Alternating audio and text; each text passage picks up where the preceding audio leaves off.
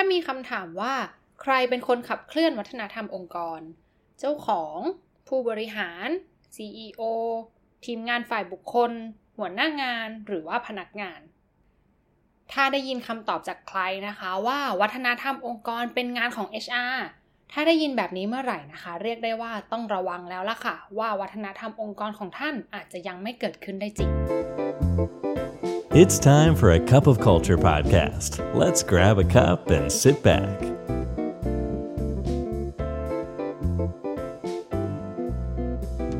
สวัสดีค่ะ ได้เวลาจิบกาแฟคุยกันเรื่องวัฒนธรรมองค์กรกับ A Cup of Culture แล้วนะคะ ขอต้อนรับคุณผู้ฟังทุกท่านนะคะ เข้าสู่กาแฟแก้วที่ 253 กับจิบนิออนค่ะการขับเคลื่อนวัฒนธรรมองค์กรที่ดูแลรับผิดชอบ แล้วก็ดำเนินการโดยทีมงาน HR แล้วก็มีผู้บริหารที่คอยรับการรายงานผล อาจจะเป็นวิธีที่เคยใช้ได้เมื่อในยุคก่อนค่ะ แต่สำหรับในยุคปัจจุบันนี้นะคะ ถ้าอยากจะเห็นวัฒนธรรมองค์กรเกิดขึ้นจริง ๆ เกิดเป็น way of work ขององค์กรจริง ๆ วัฒนธรรมองค์กรไม่สามารถเป็นแค่เรื่องของงาน HR เพียงฝ่ายเดียวได้อีกต่อไปแล้วค่ะ แต่จะต้องทำให้วัฒนธรรมองค์กรเป็นเรื่องของทุกคนค่ะ การขับเคลื่อนวัฒนธรรมองค์กรในยุคใหม่หรือในยุคนี้เลยเนี่ยนะคะ มันคือการทำให้วัฒนธรรมองค์กรเป็นเรื่องของทุกคน หรือทุกคนในองค์กรมีความรับผิดชอบร่วมกัน มีความเป็นเจ้าของร่วม มีบทบาทในการขับเคลื่อน ในแบบที่ไม่ใช่แค่การ influence หรือว่า empower ลอยๆ แล้วก็ไม่ได้มีใครที่จะต้องรับผิดชอบ หรือเป็นเจ้าของในการนำวัฒนธรรมองค์กรจริง ๆ จังๆ อย่างชัดๆ แต่เป็นการออกแบบกำหนดแล้วก็สื่อสารทุกอย่างค่ะ ไปยังพนักงานที่อยู่ในบทบาทที่แตกต่างกันในองค์กร ที่อาจจะมีส่วนเกี่ยวข้องในการขับเคลื่อนในการพัฒนาแล้วก็ส่งเสริมวัฒนธรรมองค์กรในแบบที่อยากเห็นในรูปแบบที่แตกต่างกันค่ะ แน่นอนค่ะว่าการสร้างแล้วก็ขับเคลื่อนวัฒนธรรมองค์กรในเชิงปฏิบัติจริง อาจจะแตกต่างกันตามประเภทอุตสาหกรรม ตามไซส์หรือขนาดขององค์กร ตามอายุ ตามโครงสร้างหรือแม้กระทั่งบริบทต่างๆ ขององค์กรนะคะ แต่ค่ะไม่ว่าจะอยู่ในรูปแบบไหนนะคะ บุคคลสำคัญแล้วก็บทบาทหลักของคนกลุ่มนี้นะคะ จะมีร่วมกันนะคะ ที่จะส่งผลต่อความสำเร็จ ต่อการขับเคลื่อนวัฒนธรรมองค์กรมีอยู่ 5 กลุ่มบุคคล แล้วก็ 5 บทบาท 5 ประการค่ะ กลุ่มบุคคลแรกนะคะ ก็คือกลุ่มบอร์ดผู้บริหารค่ะ บางท่านอาจจะคิดนะคะว่าเอ๊ะเป็นบอร์ดบริหารแล้วต้องมาดูแลหรือมาดูเรื่องของ culture ด้วยหรอ จริง ๆ แล้วบทบาทหลักของบอร์ดผู้บริหารนะคะ คือการมาช่วยให้แนวทางค่ะ แล้วก็ให้ภาพของวัฒนธรรมองค์กรในแบบที่อยากเห็น และสิ่งสำคัญมากๆนะคะ ในการไกด์ตรงนี้ค่ะ คือการทำให้มั่นใจว่า ภาพวัฒนธรรมองค์กรในแบบที่อยากเห็นนั้นน่ะ จะสอดคล้องไปกับเป้าหมายทางธุรกิจขององค์กร และตอบความต้องการของเราผู้ถือหุ้นได้ด้วยค่ะ มายังกลุ่มบุคคลที่เป็น Key Player สำคัญกลุ่มที่ 2 นะคะ ก็คือ CEO แล้วก็ผู้บริหารระดับสูงค่ะ ต้องบอกแบบนี้เลยนะคะว่า CEO เนี่ย หรือว่าผู้บริหารจะเป็นกุญแจสำคัญมาก ๆ ที่จะส่งผลต่อความสำเร็จของการขับเคลื่อนวัฒนธรรมองค์กรเป็นอย่างยิ่งเลยค่ะโดยที่บทบาทหลักๆ ของผู้บริหารนะคะ คือการ กำหนดหน้าตาของวัฒนธรรมองค์กรในแบบที่อยากเห็นค่ะ ที่จะมาช่วยส่งเสริมให้เกิดทิศทาง ส่งเสริมเป้าหมาย แล้วก็ส่งเสริมวิสัยทัศน์ขององค์กรได้ พร้อมกับนอกจากจะกำหนดแล้วนะคะ จะต้องเก็บเกี่ยวสร้างแล้วก็ขับเคลื่อนวัฒนธรรมองค์กรผ่านบทบาท และการกระทำในฐานะของผู้นำองค์กรด้วยค่ะที่จะนำเรื่องของวัฒนธรรมองค์กรมาเป็นความสำคัญอันดับต้นๆ ที่ใช้ไปกับการกำหนดเป้าหมายกำหนดแผนวางแผนงานวางกลยุทธ์ รวมไปถึงการออกแบบโครงสร้างระบบงาน แล้วก็กระบวนการทำงานที่สนับสนุนแล้วก็ส่งเสริมให้ค่านิยม และวัฒนธรรมองค์กรเกิดขึ้นได้จริงในระดับภาพรวมขององค์กรค่ะ และ Key Player ที่ 3 นะคะ ก็คือทีมทรัพยากรบุคคลหรือว่า HR นั่นเองค่ะ ถึงแม้ว่าวัฒนธรรมองค์กรจะไม่ใช่แค่เรื่องของงาน HR อีกต่อไป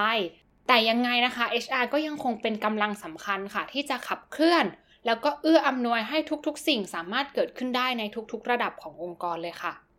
ซึ่งบทบาทหลักๆ ของคนกลุ่มนี้นะคะ ก็คือการออกแบบประสบการณ์ของพนักงานค่ะ ตั้งแต่พนักรับพนักงานเข้ามาจนกระทั่งจากลาเลยนะคะ ซึ่งในทุกๆ ประสบการณ์ในแต่ละจุดขององค์กรเนี่ยค่ะ จะต้องทำให้พนักงานมีประสบการณ์ที่สอดคล้อง ไปกับวัฒนธรรมองค์กรในแบบที่เราคาดหวัง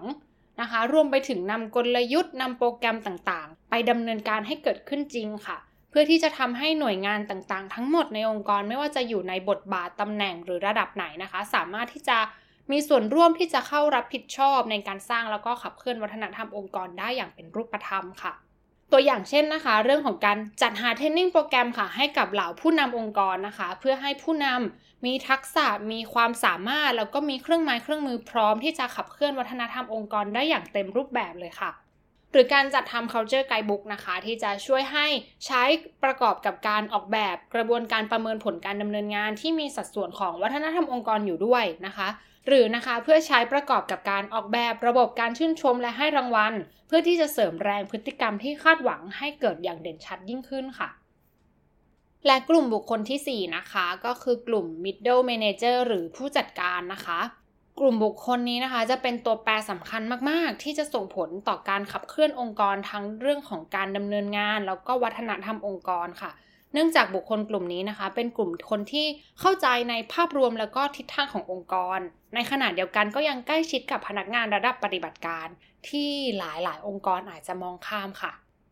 ซึ่งบทบาทหลักของคนกลุ่มนี้นะคะ คือการส่งมอบประสบการณ์ของพนักงาน ที่สอดคล้องแล้วก็ส่งเสริมกับวัฒนธรรมองค์กรได้ค่ะ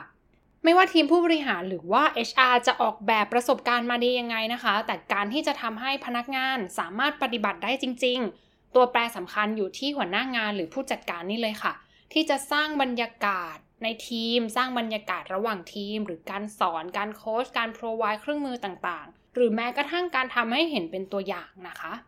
นอกจากนี้นะคะยังรวมไปถึงการนำกลยุทธ์นะคะ ในการขับเคลื่อนวัฒนธรรมองค์กรมาปฏิบัติใช้จริง และที่สำคัญช่วยเติมเต็มบทบาทความรับผิดชอบ ในการขับเคลื่อนวัฒนธรรมองค์กรให้กับลูกทีมทุกคนด้วยค่ะและ Key Player ที่ 5 นะคะ ก็คือพนักงานระดับปฏิบัติการค่ะ เป็นกลุ่มคนที่มองข้ามไม่ได้เด็ดขาดเลยนะคะ แล้วก็มีมากที่สุดในองค์กรด้วยค่ะ และเป็นผู้ที่ปฏิบัติงานที่อาจจะอยู่ใกล้ชิดกับลูกค้ามากที่สุด แล้วก็เป็นกลุ่มคนที่สามารถส่งมอบวัฒนธรรมองค์กรไปยังมือลูกค้าได้เช่นกันค่ะ ซึ่งบทบาทหลักๆ ของคนกลุ่มนี้นะคะ ในการสร้างและขับเคลื่อนวัฒนธรรมองค์กร คือการที่ให้พวกเขามีส่วนร่วมในการให้ข้อมูลค่ะ ให้ข้อมูลไปยังผู้บริหารเพื่อที่จะใช้ประกอบกับการกำหนดวัฒนธรรมองค์กรในแบบที่อยากเห็นนะคะ โดยเฉพาะข้อมูลเชิงลึกค่ะ ที่จะช่วยให้ทีมผู้บริหารเห็นแล้วก็เข้าใจค่ะว่า วัฒนธรรมองค์กรในแบบที่อยากเห็น สอดคล้องหรือแตกต่าง จากวัฒนธรรมองค์กรที่เป็นอยู่ในปัจจุบันอย่างไร แตกต่างจากมุมมองการรับรู้ของลูกค้า รวมไปถึงความต้องการและก็ความคาดหวังของพนักงานอย่างไรค่ะ นอกจากนี้นะคะ เราควรที่จะให้พนักงานเนี่ยได้ให้ฟีดแบ็กเกี่ยวกับสิ่งที่เป็นอยู่ในปัจจุบัน แล้วก็มีส่วนร่วมในการนำเสนอไอเดียวิธีการใหม่ๆ ที่สามารถทำได้นะคะแล้วก็อาจจะเข้ากับพวกเขามากกว่า รวมถึงค่ะ รวมถึงการยึดมั่นในการปฏิบัติงาน แล้วก็ปฏิบัติหน้าที่ด้วยค่านิยม แล้วก็การแสดงออกถึงพฤติกรรมการทำงานร่วมกันที่สอดคล้องไปกับวัฒนธรรมขององค์กรค่ะ และนี่ก็คือกลุ่มบุคคลที่เป็น Key Player ทั้ง 5 กลุ่มนะคะ ที่จะส่งผลต่อความสำเร็จในการขับเคลื่อนวัฒนธรรมองค์กรได้เลยค่ะ ก็คือกลุ่มบอร์ดผู้บริหารนะคะ 2 คือ CEO แล้วก็ผู้บริหารระดับสูงนะคะ 3 คือทีมงานทรัพยากรบุคคลหรือทีม HR ค่ะ 4 ก็คือ middle manager หรือผู้จัดการนะคะ และ 5 ก็คือพนักงานระดับปฏิบัติการค่ะ เพราะวัฒนธรรมองค์กรมันคือวิธีการทำงาน วิธีปฏิบัติที่คนทั้งองค์กรยึดมั่นในคุณค่าหรือค่านิยมเดียวกัน แล้วก็สะท้อนออกมาเป็นพฤติกรรมการทำงานร่วมกันที่สามารถส่งมอบ value proposition ขององค์กรไปยังลูกค้าได้อย่างเป็นเอกลักษณ์เพราะฉะนั้นเลยค่ะ วัฒนธรรมองค์กรที่แข็งแรงนะคะ ไม่สามารถที่จะเกิดขึ้นได้ด้วยแรงของบุคคลกลุ่มใดกลุ่มหนึ่งในองค์กรเพียงอย่างเดียว แต่ต้องสร้างวัฒนธรรมองค์กรให้เป็นเรื่องของทุกคนที่ทุกคนมาช่วยกันขับเคลื่อนให้แข็งแรงยิ่งขึ้นค่ะ และสำหรับวันนี้กาแฟหมดแก้วแล้วนะคะ อย่าลืมนะคะ ไม่ว่าเราจะตั้งใจหรือไม่ก็ตาม วัฒนธรรมองค์กรก็จะเกิดขึ้นอยู่ดีค่ะทำไมเราไม่มาสร้างวัฒนธรรมองค์กรในแบบที่เราอยากเห็นกันล่ะคะสำหรับวันนี้สวัสดีค่ะ And that's today's cup of culture. See you again next time.